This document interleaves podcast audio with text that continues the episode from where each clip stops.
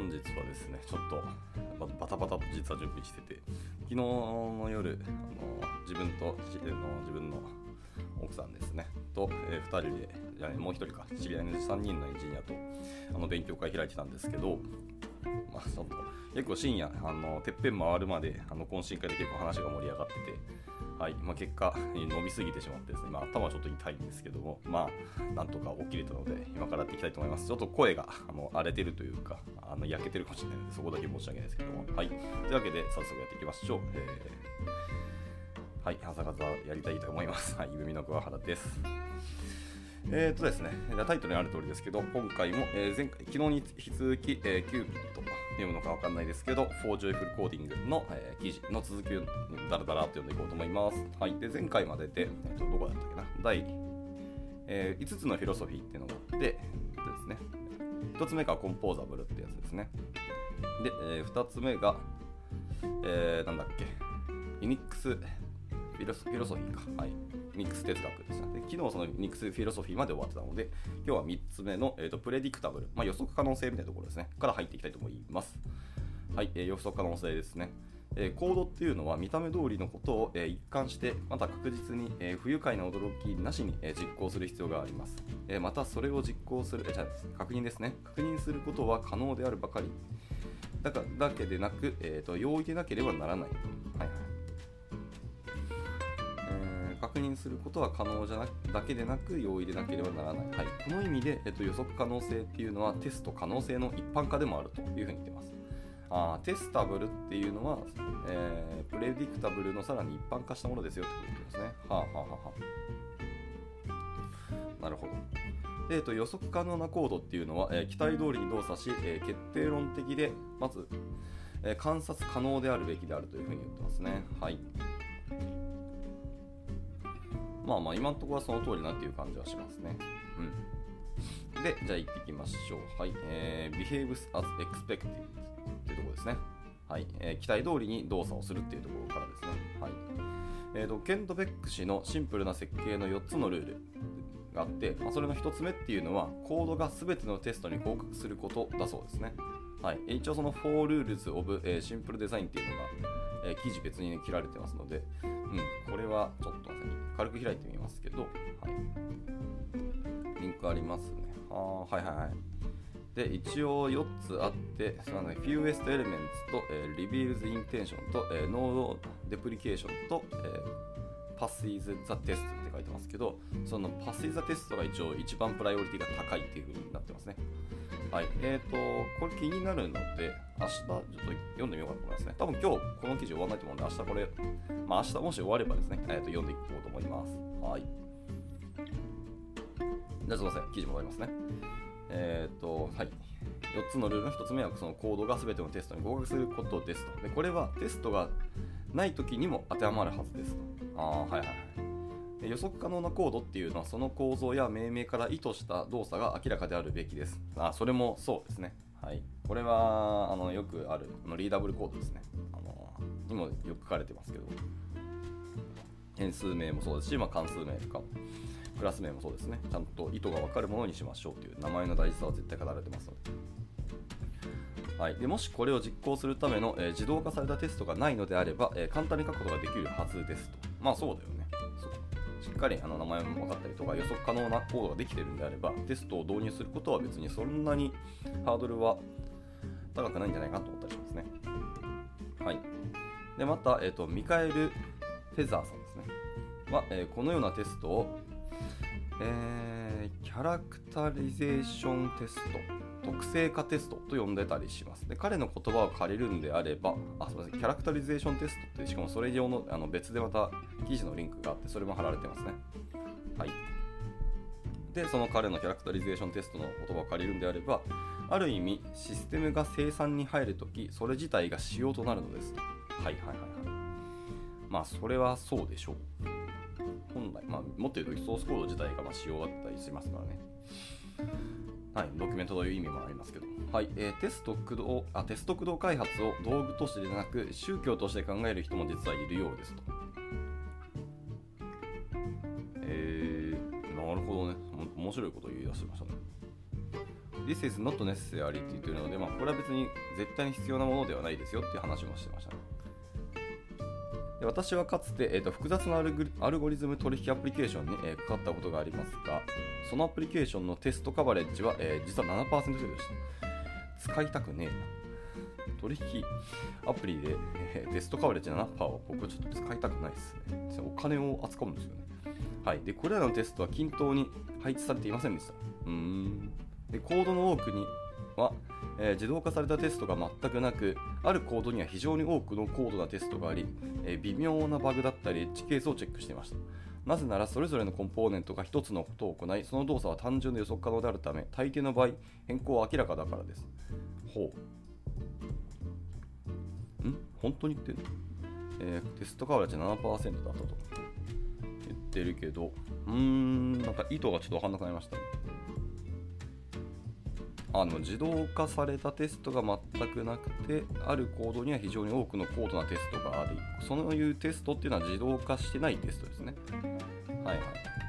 あなんか自動化されたテストがないから、またカバレッジも7%ってことなのかなちょっとよくわかんないねちょっとその意図がどういう意味なんでしょうねただまあその一つのところに思いっきり超高度なテストがあってはいまあ、微妙なバグとかエッジケースをひたすらチェックをしていたとでまあ、なぜならそれぞれのコンポーネントが結局一つのことを行ってその動作は単純で予測可能だからああそういうことか。なるほどですね。別にカバレッジ100%別に目指さなくてもあのアプリケーションとしても、えー、とそこ一つに注力をしていけば別に問題はないというかあのそのやろうとしている使おうとしているものの、えーと、品質的なところはその担保できるっていうことかな。ね、その動作がやっぱり単純でかつ予測可能でもあるし、まあ、体験の場合変更は明らかだったからってことですね。あまあ確かに、ね、そういう意味でいくんであれば7番もいいですけど、まあ、どうせテスト書くならやっぱりカバレッジを上げたいっていうのはありますけどねあの僕ら開発者としてもやっぱなんか安心はできるっていうのもあるし、まあ、後ほどの追加開発だったり拡張したりとかっていう保守する時の観点でも、えー、とあった方が僕はいいんじゃないかなと思ったりはしますけどね。はいまあまあいいや。ちょっと続きいきましょうか。で、7%でしょ。でもちゃんと、あ、まあこれ自動化されたテストがそもそもなかったり、そのテストは均等に配置されてなかったって言ってるので、はい、まあそうかもしれないですね。でも、まあテストコード書いていったら、さすがにその各メソッドを実際通るとかっていう話もしたりするし、まあ結果的にカバレッジは上がるとは思うんで、もし、まあこの、実際このアプリケーションがテストコード導入、自動テストですね、いわゆる。が導入されるんだったらカバレッジ上がると思いますね。はい。まあでも、ある意味でその予測可能性ってところの一つですね。期待通りに動作するっていう、あのこのセクションの主と、えー、趣旨でいくんであれば、あの別に100%とかカバレッジを上げなくてもいいし、そもそも予測可能であるし、はい、やることがまあやっぱり明確になってて分かりやすく、まあ、単純になっているのであれば別に7%でもちゃんとアプリケーションとしての品質が担保できるようなテストも実は常備できますよっていうことだと僕は受け取りました。はい。じゃあ続いていきましょう。えー、次はですね、ディターミニスティックですね。はい。いわゆる決定論的だよ話をしてますね。はい、えー、でソフトウェアは常に同じことをするべきだと。で非決定論的に、え、設計されたコード、まあ、例えば乱数発生器とか、まあ、動的な計算であっても、え、定義可能な動作または、え、機能の、境界があるはずですと。でメモリーやネットワーク、ストレージ、処理の境界、え、時間の境界、え、他の依存関係に関する期待値を、ま、予測できるはずですと言ってますね。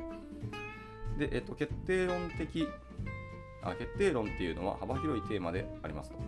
で予測可能性を目的とする場合、決定論的コードっていうのはすごい堅牢で、え信頼性が高く、かつ、かつえーと、弾力的であるべきですと。はい、堅牢性っていうのはカバーする状況の幅や、えー、安全性のことを言ってます。で、限界っていうのは、まあ、エッジゲース。限界やエッジゲースはその代わり明らかになるべきですってことですね。で信頼性って言ってるのはカバーする状況において期待通りに動作することですと。まあ、毎回同じ結果が得られること、まあ、べき当性に近いですね。で、最後、えっ、と、回復性、え回復力、回復力。あさっきは、えー、翻訳したときは、えー、弾力的であると言ったけど、今回は回復力っていう風に翻訳されてますね。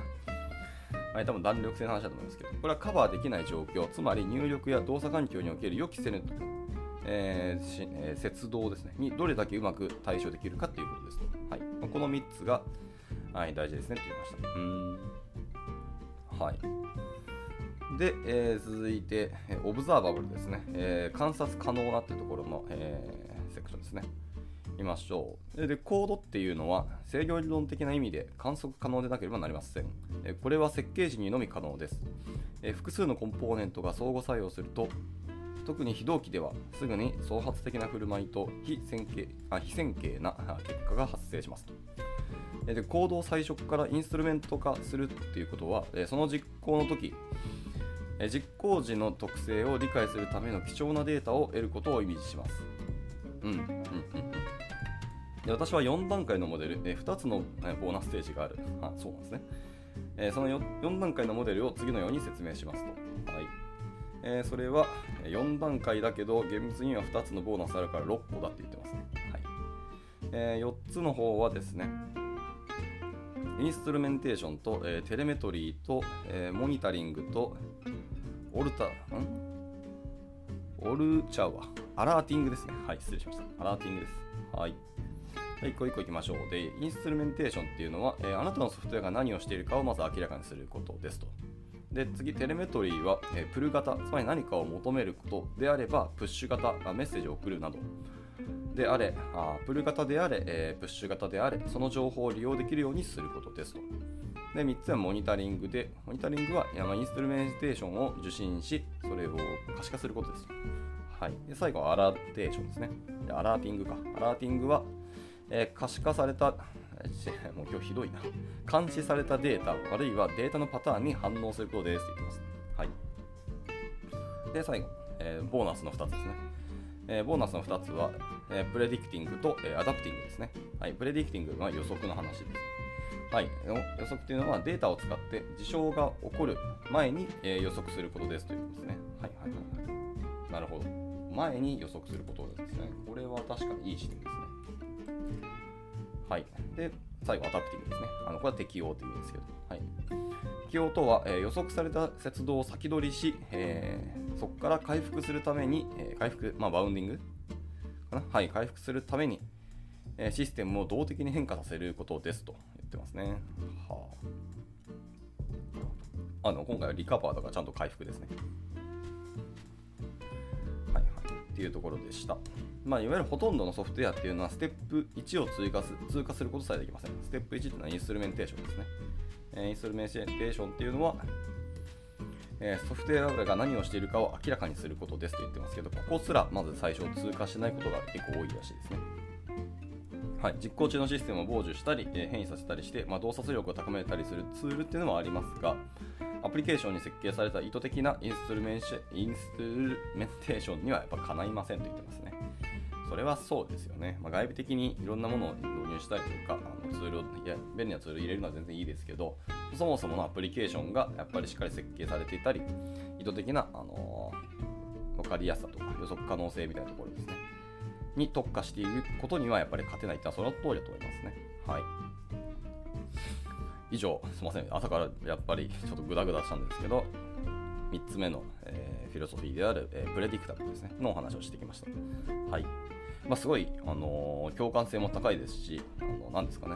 まあ、やっぱり3つ目読んでて思いましたけど、えー昨日読んだ1つ目、2つ目ですね、にもやっぱり通じるところがあって、今はどこの、あのーこの5つのあのフィロソフィーというか、あの要素っていうんですかね、のどれを今注目してコードを書いていくのかっていうのにあの意図を置くのは結構いいことだと思いました。で、書いてる途中であったり、あのフェーズであったりとか、あのレビューだったり、段階とかいろいろありますけど、それに応じて、あと今からはちょっと別の、えー、とフィロソフィーでやりましょうみたいな風に使うのが多分この5つのフィロソフィーの使い方かなと思いました。キューピットですね。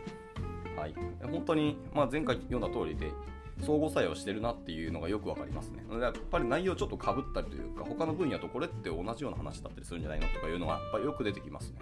出てくるんですけど、やっぱり観点の違いがやっぱ大きいと思います。観点というか思想ですかね。僕らは今この観点でこの、えー、と物事とかこの原理原則みたいなところに従っているなっていうふうにあの感じるのでそれによってあの物の右方というか次のネクストアクションは違うなっていうふうに感じましたねはいじゃあ、えー、と余談が過ぎたので次行きましょう4つ目ですねはいじゃあちょっと翻訳するので少々お時間をまたいただければと思いますち4つ目が長いので4つ目はですね、ちなみに、えーと、イディオマティックってやつですね。なので、えーと、イディオマティックやばいなんだ。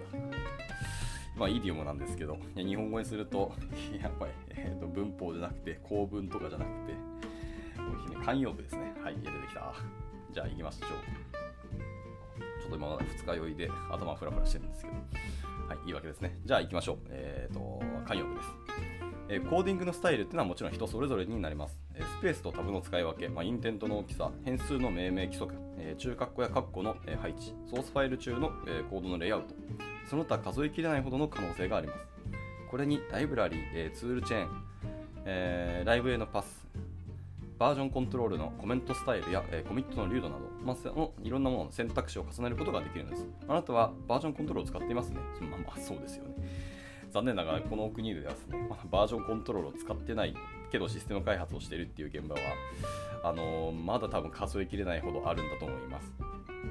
まあ、かろうじてこう、なんですかね、えーと、やっぱり出てこない。SVN か。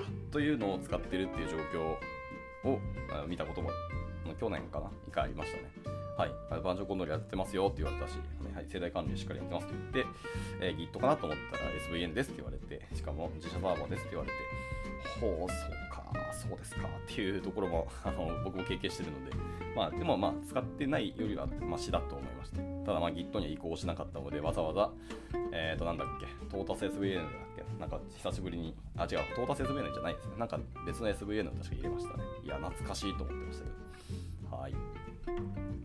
まあ、もう余談がしすぎますね、今日は。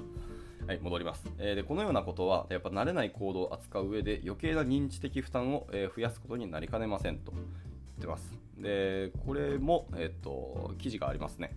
はい、 ex、えー、 ex、extraneous、えー、 cognitive load かな？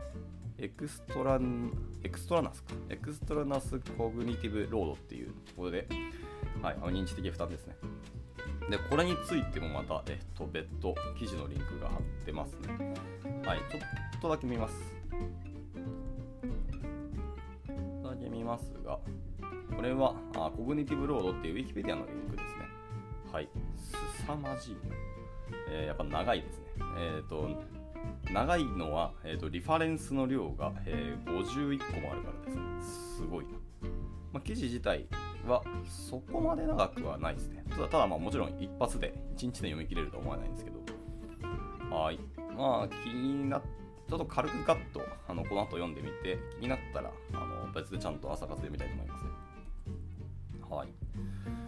では戻りまして、はいえー、慣れないコードを扱う上で余計な認知的負担を増やすことになりかねませんということですね。まあ、いろんなあのコーディングのスタイルが人それぞれであってというところですはい、でいわゆる問題領域と、えー、解決空間を理解するだけでなく、えー、誰かが何を意味するのかそしてその決定が意図的で文脈的なのか、え、恣意的で慣習的なのかっていうのを、えーと、解釈しなければなりませんと。で、ユーザーへの共感、サポートへの共感、将来の開発者への共感、それのいずれもいずれもが将来の自分かもしれません。はい。いや、いいことを言いますね。はい。未来の自分も他人ですし、過去の自分も他人です。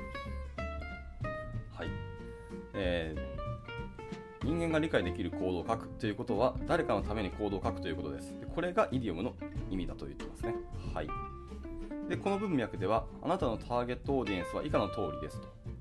で、オーディエンスは大体3パターンに分かれてるそうですね。はい。えー、1つは、えー、言語、ライブラリー、ツールチェーン、エコシステムを熟知しているっていうところ。はいで、2つ目が、えーと、ソフトウェアを理解している経験豊富なプログラマー。で、最後は、えー、仕事を成し遂げようとしている人。まあ、この3つが、まあ、ターゲットのオーディエンスだそうですね。じゃあ行きましょう。まずは、えーと、言語ですね。ランゲージイディオム。はい。言語のイディオムですね。はい。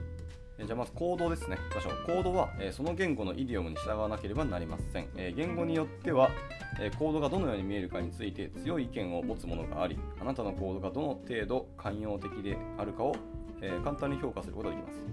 また、あまり意見を言わない言語もあり、その場合は、えスタイルを選択し、えそれにこだわる責任が生じます。え Go と Python は意見が分かれる、え言語の2つの例ですと。へえ、そうなんや。すみません、僕は実はあの Go と Python 両方ともまだ書いたことないですね。文法だけさらっと舐めただけなので。はい。じゃあ、ちょっとそれがしかもわざわざこれについてちょっと説明があるんで、えー読んでいきましょう。はい。えー Python のプログラマーは、えー寛容的なコードを表現するために、えー Pythonic という言葉を使います。はあ、いいですね。そういう言葉があることがそもそもいいですね。で、えー、と Python REPL からこれをインポートするか、まあ、シェルから Python-m this を実行すると現れる、えー素晴らしいイースターエッグっていうのがあるそうですね。あーイースターエッグっていうのがちょっとよくわかんないんですけど、イースターエッグもなんかリンク貼られてますね。はい。Wikipedia にそのイースターエッグっていうところのリンクが貼られていました。まあ、もしかしたら Python エンジニアの方々はご存知かもしれないですね。はい、これは The Zen of Python と呼ばれる、えープログラミングか格言のリストですね。表示し、えーその中にこの1行が含まれており、えー寛容的なコードの、えー精神を表現していますと。はい、すみません。僕はあの Zen of Python っていうのだけは知ってました。ので、なるほど、それがイースターエッグのところにあるんですね。うん、ちょっとこれは逆に言うと気になったので、えー、と後ほど見てみたいと思います。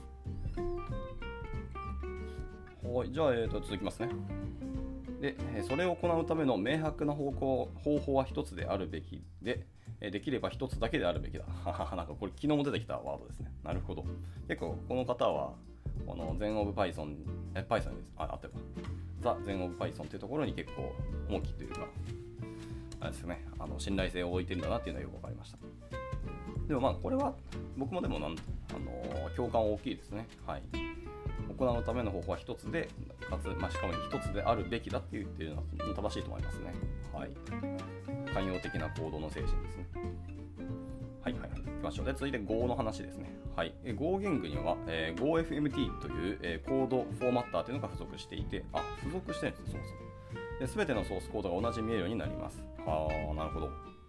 まあ、なんか Python と似てる感じですね。Python はインデントがすごくきついというか、あの強制力の高い言語なので。でこれによってインデントや中括弧の位置、えその他の構文の癖に関する意見の相違を一気に解消することができます。つまり、ライブラリーのドキュメントやチュートリアルで見るどのようなコード例も一貫して見るように見えるのですと。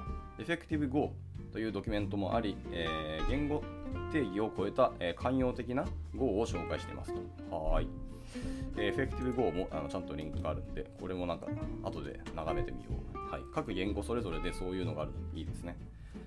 ちなみになんか Python の、えー僕は書いてなかったけど、あの後輩の子が Python やってた子が一人だけいましてですね、その子に聞くと、あのさっきの The Zen of Python は、なんか本当に、ほぼ、基本的にあの Python エンジニアは有無を言わさずこれに従うみたいなぐらい結構強いものらしいですけど、まあ、逆に言うとそれだけ信頼性も本当に高いものらしいですね。まあ、だからみんな同じような行動になるって言ってて、なんか言語の、なんですかね、生態系レベルでそれが成り立ってるっていうのは、すごいということは言いますね。こんだけプログラミングって、あのまあ、プログラマー人、えーそれぞれ各人で、やっぱり何らかのこう癖が出てきたりとか、考え方、あの好みが結構分かれるんですけど、はい、でも Python という言語においては、まあ、最終的にみんなこの、えー、全 of Python に従っていくし、まあ、それによってはそのフォーマッターとかのあの解釈とか、まあ、書き方とかっていうところに従うので、まあ、結構コードが似るっていうのは僕はある意味で素晴らしいことだと思いますね。はいまあ、レビューもしやすくなりますしあの意図がやっぱ分かりますね。みんな同じようなコードを書くのであの読めば分かるっていうところがあのはっきりするのですごくいいなと思いましたね。で、えっ、と、Go にもそれと似たようなものがあるんですかね。GoFMT っていうフォーマットが、しかも最初から言語そのものね、付属してるんで、みんなこれを使うんじゃないかなと思いますね。おそらく。JavaScript みたいに、あの、いろんな、あの、なんたらリントとかヒントみたいなのが、あの、乱立しなくなるのはいいかと思います。まあ、最近は、まあ、JavaScript でも、あの、ES リントほぼ一択だと思いますけど、はい、いいなと思いましたね。あでもそれはリンターで、フォーマッタか。フォーマッタは多分プリティアにはなると思いますけど、まあ、ES リントフィックスっていうのもあったりするので、まあ、どっちに従うかなっていうのは、まあ、別の議論でありますけど。はい。まあ、で、それを、えー Go の場合はさらに Effective Go というドキュメントもあって、まあ、それを見て、まあ、あの言語の定義を超えた寛容的な Go を紹介しているので、まあ、それを見てみるのがいいんじゃないかっていうお話でした。はい。なるほどね。ちょっと僕は Go を全然知らなかったですね。これも気になりました。では、えっと、どんどん続けましょう。残り4分しかないので。はい。えーで、もう一方の、えー端には、Scala、Ruby5、えー JavaScript、そして由緒ある Perl のような言語があります。えー Perl っていうのは、えー TIMTO WTDI なんていうのかわからない。あ、なるほど。team today って発音するんですね、これ。はあ。はあはあは team today って発音しますけど、厳密には timtowtdi っていうことですね。はい。っていうものがあって、えっ、ー、と、正しくこれを訳すと、えー、There is more than one way to do it ということですね。ということですね。その頭文字を作りましたと。えー、っていうのがあるらしいですね。はい。で、そのパールっていうのは Team Today の頭文字を取ったもので、はいまあ、Team Today で発音しますっていうのは、えー、重複して書いてますね。はい。で、えーと、関数型、手続き型、えー、オブジェクト指向のコードを書くことができ、どの言語を知っていても浅い学習曲線となります。あー、 Perl にはそういうのが用意されてるんですね。これ多分 Perl 5、6からかな。ももっと昔からのあるんだったら素晴らしいなと思いますね。はい。で、えっと、値の並びを処理するような単純なものであれば、これらの言語のほとんどで次のようなことができるようになりますと。はい。まあ、イテレーターを使うことができますと、インデックス付きの for loop を使うことができます。え、条件付きの while loop も使えます。え、関数パイプラインと、え、コレクター、まあ、 map reduction とかっていうのは、えーと、使えますと。あと、末尾の再帰的な関数を書くことができますよと。つまり、それほど大きくないコードであれば、このような例をそれぞれ見つけることができ、また互いに組み合わせて使うこともよくありますと。えー、で繰り返しになりますが、これらは全て認知的負荷を与え、目の前の問題について考える能力に影響を与え、不確実性を増大させ、喜びを減少させますと。はい。まあ、 for loop はそうですよね。まあ、基本的にいわゆるループ的なものとか、イテレーター的なものとか、はい。あのー、さらにあの、なんだっけ、えー、っと、再帰的なものですかね。は、確かに認知的負荷は急に上がります。はい。で、 code idiom っていうのは関数、型、パラメータ、モジュールの命名、コードのレイアウト、モジュールの構造、ツールの選択、まあ、依存関係の選択、依存関係の管理方法など、あらゆる流度のレベルで発生します。そうね。で、えっと、テクノロジースタックがどのような意見を持っていようとも、その言語のイディオム、エコシステム、コミュニティ、え好みのスタイルなど時間をかけて学べば、あなたの、え書くコードはより共感されやすく楽しいものになるはずですと。で、ある技術に対するあなたの学習曲線は、あなたがその技術で書いたコードよりも短命である可能性が高いので、今すぐあなたにとってよく読めるコードを書きたいという、えー、衝動を抑えることが重要です。うん、それはすごくわかります。はい。で、その人のは、えー、長くは存在しないはずですから。はい、そうですね。それも確かにそうと思いますね。で、イディオム的なコードを書いていると確信する唯一の方法は、えー、時間をかけてイディオムを学ぶことですと。はあ、まあ、結局そういうことになるのか。はい。で、最後ですね、えーと、ローカルなイディオムですね。ローカルイディオムずって書いてますけど。はい。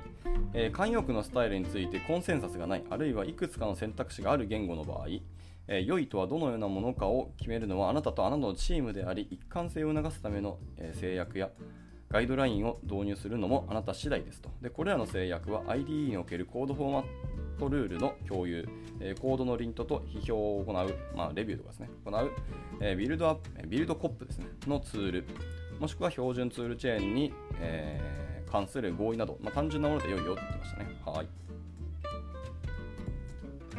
はい。でまあ、その一応、リントっていうところに、まあ、ウィキペディアのリンクがありますね。はい。まあ、ソフトウェアのリントなので、まあ、僕らがよく使っているリントの話だと思います。で、えっと、アーキテクチャ決定記録6っていうのがあるらしい。ああ、6っていうのは単純にこの記事のリンクのことですけど、アーキテクチャ記録っていうのがあって、えっ、ー、と、厳密に言うと、えー、アーキテクチャディシジョンリコースかの頭文字とって ADR っていうのがあるらしいですね。っていうのは、えー、スタイルやイディオムに関するあなたの選択を文書化する素晴らしい方法ですと。はい。一応これのリンクもあの注釈にありますね。はい。で、この人は本当にいろんなドキュメントとか、あの本とか、あの論文とかいろんなものを読んでますね。はい、でこれら他のアーキテクチャの議論と同様に重要な技術的決定であることに変わりはないですよと言ってました。はい、なるほどね。この ADR っていうのが、まあ、素晴らしい方法なんですけど、まあ、他のアーキテクチャの議論と同様で、まあ、重要な技術的決定であることに変わりはないよってことを言ってますね。はい。まあ、こういうのもありますよってことでした。はい。まあ、ローカルなイディオムって言ってますけど、まあ、そんなに今まで読んできたあのイディオムとあんま変わりはないかなって思いましたね。はい。ただまあそのスタイルについての、まあ、イディオムのスタイルについてのコンセンサスがないとか、もしくは複数の選択肢があるっていう場合ですね。はい、その時に何を良しとするかっていうのはそのローカル、つまりあなたが所属するチームとか、はい、メンバーとかとしっかり合意を取りましょうというお話ですね。でしたね。でしたね。はい。まずその代わり、まあ、一貫性を促すための役やそのガイドラインを導入するのも、やっぱあなた次第ですねって。ところで言ってますね。はい。で、まあ、本当に細かいルールだったら確かにあのリンターとかのあのフォーマッターのルールをあの決めて、それをドキュメント化というか、まあ、あのコードにあの組み込んでいって自動で、あの判定するようにすればいいんじゃないかなと思いますね。はい、でもそんな複雑じゃなくて単純なものでいいよって言ってましたね。なんならば別にそのルール細かく決めなくて、最初はなんか適当にインターネットで公開されてるとか、よく使われてるなみたいなものを1個選んで、そのルールに従っていくのもいいんじゃないかと思いますね。はい、とにかくみんながちゃんと分かりやすく、あと、なんとか予測可能性ですね。とか、いうところが大事なので、まあ、そのためにツール入れるんだったら、まあまあ、細かくやるのは、その走り始めた後でいいんじゃないかなと思いました。はい。というところで、すみません。予想通り、今日一日で終わりませんでしたね。はい。えー、今日読んだのは、えー、プレディクタブル予測可能性と、あとイディオマティック4つ目ですね。はい。慣用句っていうところの4つ目でした。じゃあ最後ですね、明日は、えーと、このドメインベースというところを読んでい、えー、きたいと思います。明日で頑張って終わらせたいなと思いますけど、はい、で domain-based と読んだら最後、えー、 concluding、え concluding thoughts という方で、まあ、結論的ですね、まあ、考えのところを読んで終わりにしたいと思います。明日多分これ終わりそうですね。